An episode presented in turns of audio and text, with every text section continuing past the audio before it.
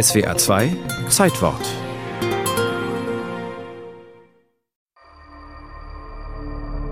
Im Jahr 1920 war das Universum noch ein anderes als heute, oder besser das Bild vom Universum. Einerseits war es modern, die allgemeine Relativitätstheorie war geschrieben, die von Einstein postulierte Krümmung der Raumzeit war durch Messungen während einer Sonnenfinsternis eindrücklich bestätigt worden.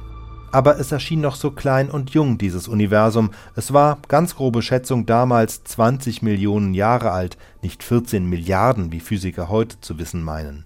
Einsteins Kollegen damals wussten auch noch nichts von schwarzen Löchern, nichts von einem Urknall, woher auch, sie wussten ja nicht einmal, dass es so etwas gibt wie Galaxien, schon gar nicht im Plural. Ja, da gab es am Himmel eine Milchstraße, aber dort endete der Horizont.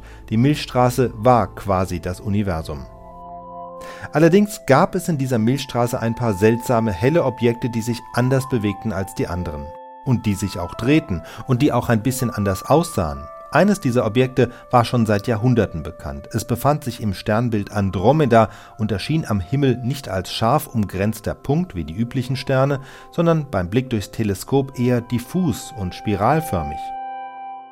Schon die persischen Astronomen hatten das Objekt im 11. Jahrhundert als kleine Wolke bezeichnet, aber in den ersten Jahrzehnten des 20. Jahrhunderts schauten sich die Astronomen diesen und andere ähnliche Spiralnebel genauer an. Auch der junge Edwin Hubble befasste sich damit. Erst am Lowell Observatorium in Arizona, dann am Mount Wilson Observatorium in Kalifornien.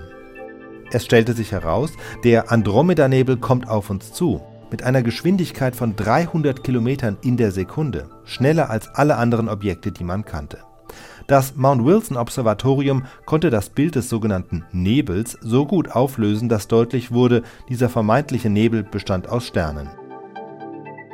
Damit war der Verdacht geboren, dieses Objekt ist möglicherweise ein eigenes Sternensystem, aber es fehlte der Beweis. Den lieferte Edwin Hubble am 7. Dezember 1923. Auf seinen unzähligen Fotoplatten vom Andromeda-Nebel identifizierte er einen dieser Sterne als einen sogenannten Cepheiden, das sind Sterne, deren Helligkeit sich periodisch ändert, und errechnete, dieser Stern und damit auch der Andromeda-Nebel muss weit weg sein, mindestens achtmal weiter als der Durchmesser der bekannten Milchstraße. Damit war der Verdacht bestätigt, den Hubble und andere seiner Kollegen schon länger hatten. Es gab also Milchstraßen außerhalb der Milchstraße. Und nicht nur das, es war klar, dass die spiralförmige Andromeda-Galaxie uns vielleicht den Spiegel vorhält und vor Augen führt, wie unsere eigene Galaxie von außen aussehen könnte. Später stellte sich heraus, Hubble hat die Entfernung noch stark unterschätzt, die Andromeda-Galaxie ist dreimal weiter entfernt, als er dachte. Durchs Teleskop betrachtet leuchtet sie leicht bläulich. Das liegt daran, dass sie sich auf uns zubewegt.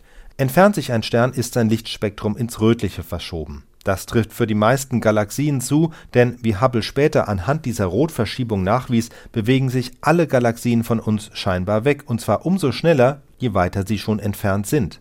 So konnte Hubble die Expansion des Universums nachweisen.